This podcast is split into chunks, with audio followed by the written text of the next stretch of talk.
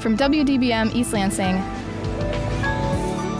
this is The Undercurrent, a weekly radio show that brings you audio narratives produced by students at Michigan State University.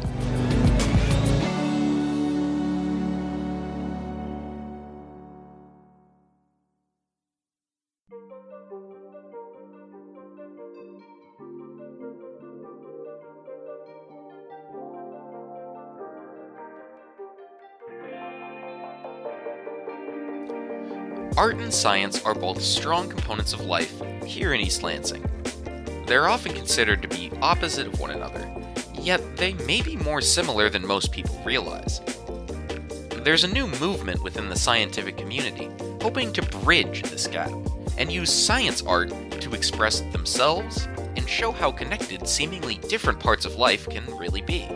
Renee Leone, a former therapist and founder of the MSU Science Festival, sat down with me to talk about her experiences and thoughts on the emerging subject and how the recent grand opening of her science art store Quark, located on the main strip of Grand River, hopes to introduce and demystify science for everyday people and students alike.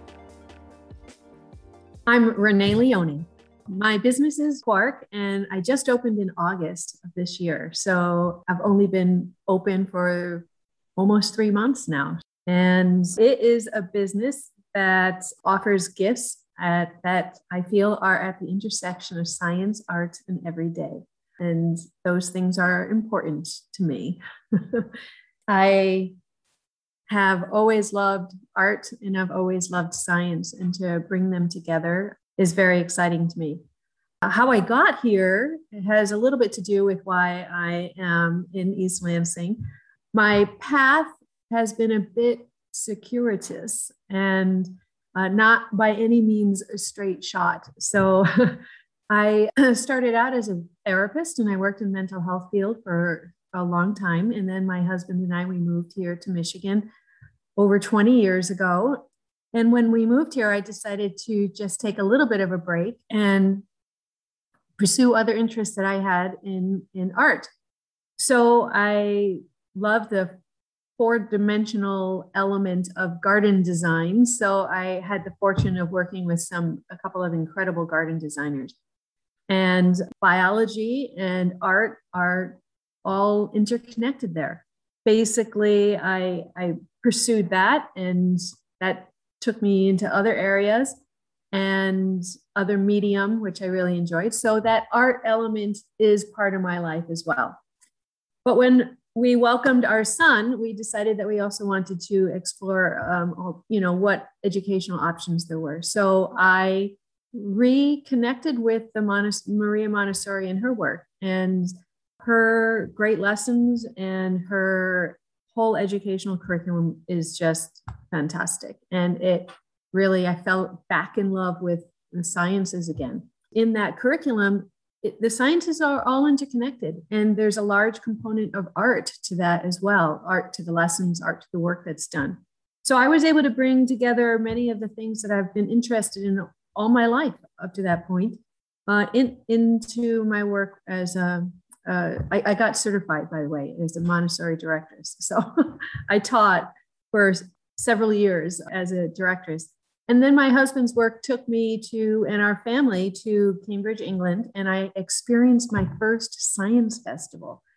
And it was just fantastic. So when we came back to um, uh, the Lansing area, I thought, gee, Michigan State University, we've got a community here that is just all about science and loves science and I thought that they would really, we all would really enjoy uh, the elements of a science festival, which is basically world class scientists sharing the work that they do through free presentations, demonstrations, hands on activities, tours, open houses, science cafes, observatory nights, and planetarium nights. It's fantastic.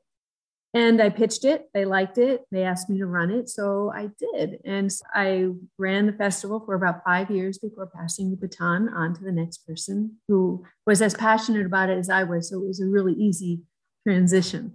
But I've always wanted, and it had been percolating in my head even before I left the, left the Science Festival, that I would love to offer and develop a store that offered gifts that reflected back to people their passions about science, their connection to science in our everyday life. How many great people, great scientists, well known scientists were also artists? You know, Einstein was a musician. Uh, Santiago Ramon Cajal was was you know a famous neuroscientist, and he was an artist. Uh, Maria Sibylla Mar- Merian, I believe is how you pronounce her name. Hundreds and hundreds of years ago, she was a pioneer in studying insects, and her art is well known. Uh, and so you, you see that throughout history, but you also see it today people being inspired by what they see through the microscope and wanting to share that and, and express it. Science art in general has become a, a movement of its own. And I want to talk a bit about how you think you fit into the into the movement. What are your thoughts on how Quark can bridge the intersection of, of science and art? I tend to feel that what I do and Hope My Store does is kind of break down some of those barriers that we often think are between us and science or us and art. I often encounter people, and I myself at one time thinking, oh, well, science, that that part of science isn't quite for me, or science I hear isn't isn't my thing. I like talking with with people because inevitably they'll mention something that they enjoy or they're a hobbyist in or enjoy doing and there's that link i remember specifically speaking to one young man who was like oh i don't I, am not into science. I'm going to be a rock star. And i was like oh that's fantastic. You're going to want to take care of those vocal cords. You know?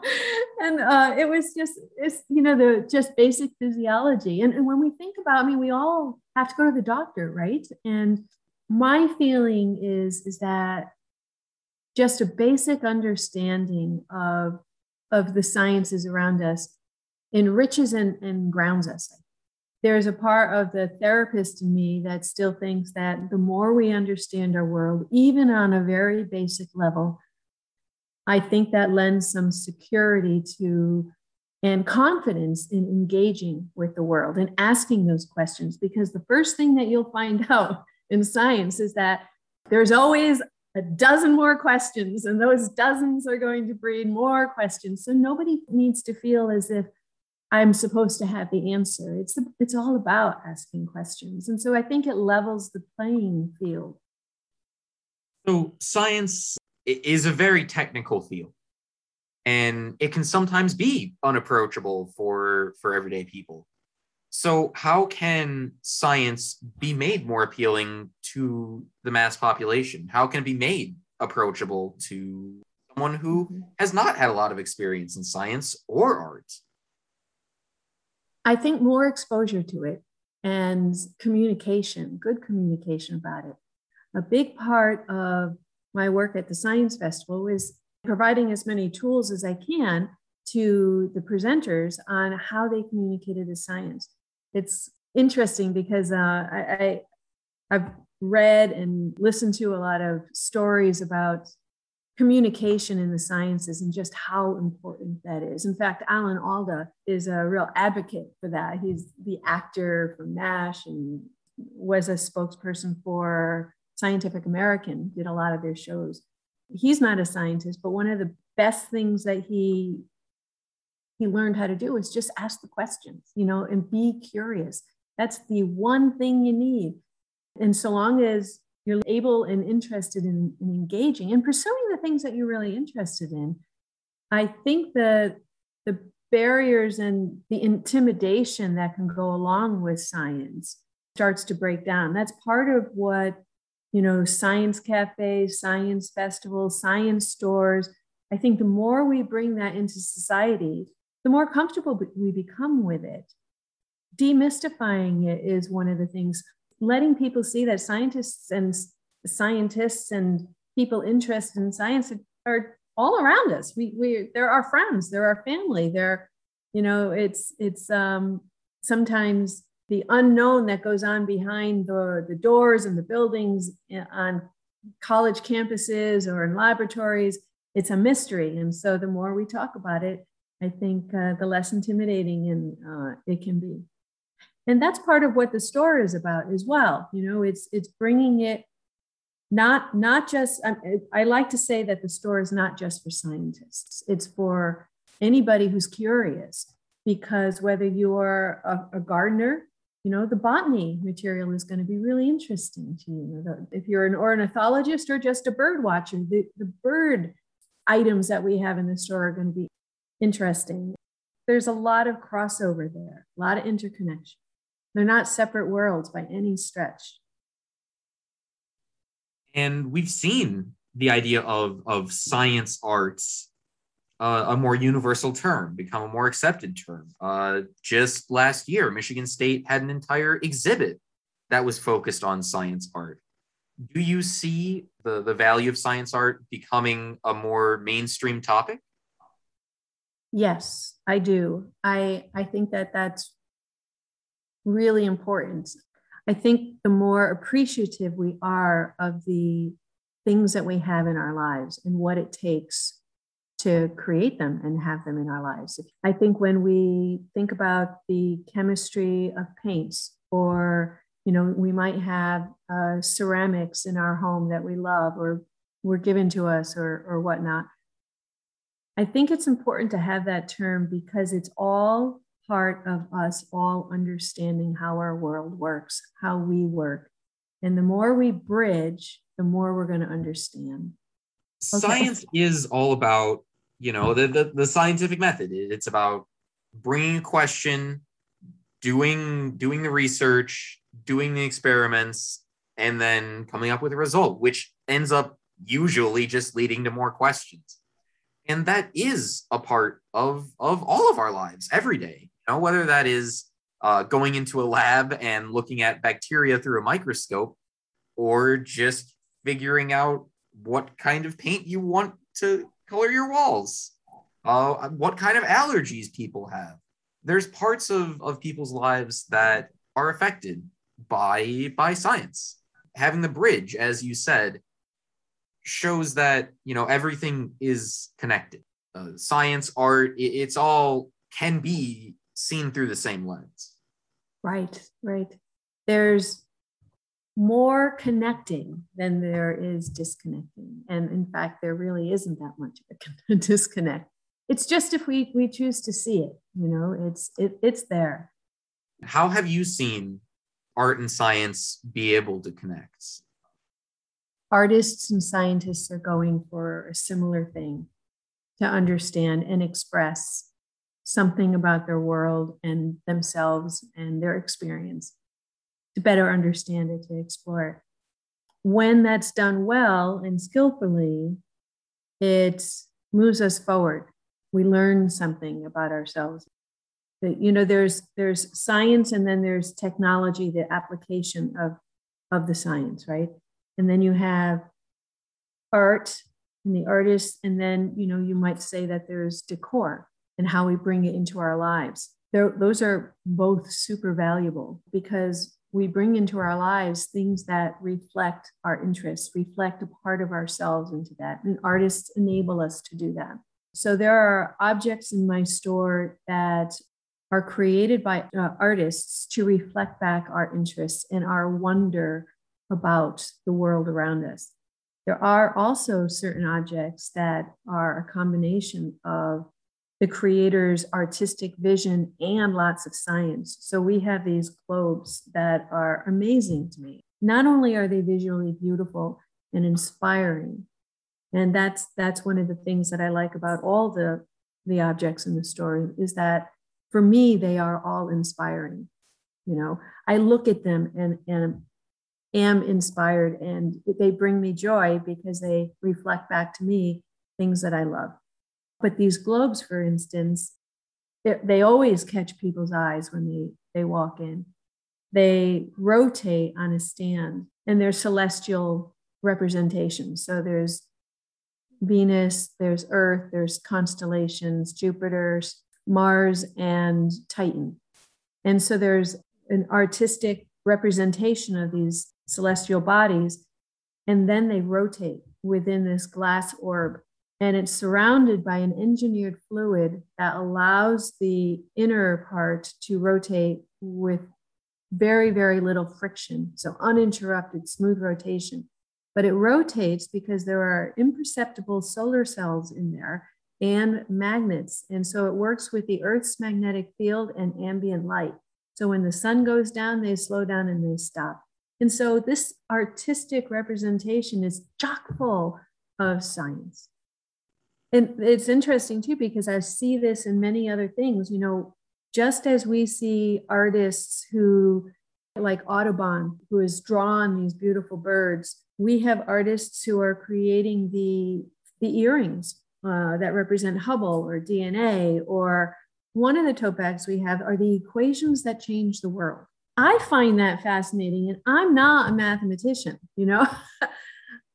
you know, when when we get back images from Hubble, for instance, of various celestial locations like net objects such, such as nebula or galaxies.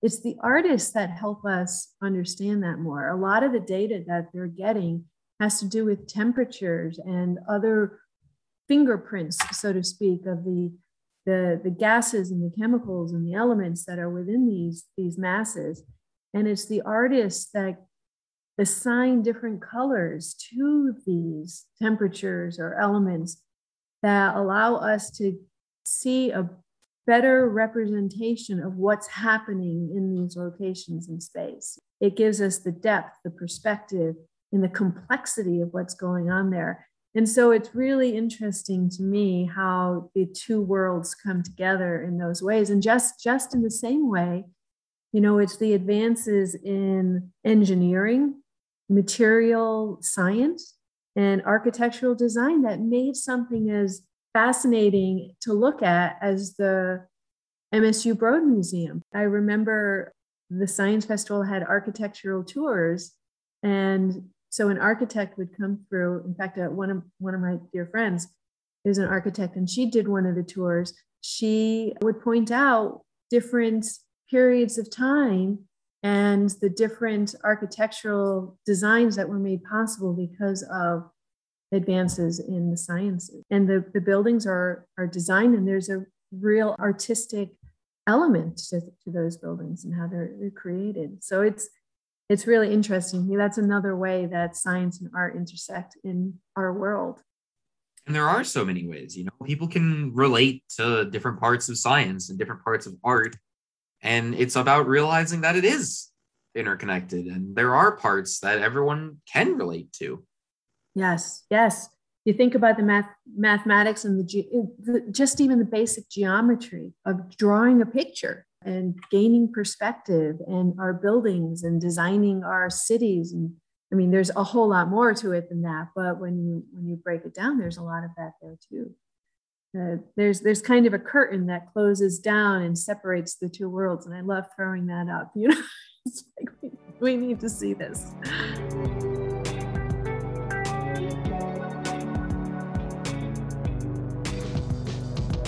Science is truly a part of all aspects of life, and the arts are no different.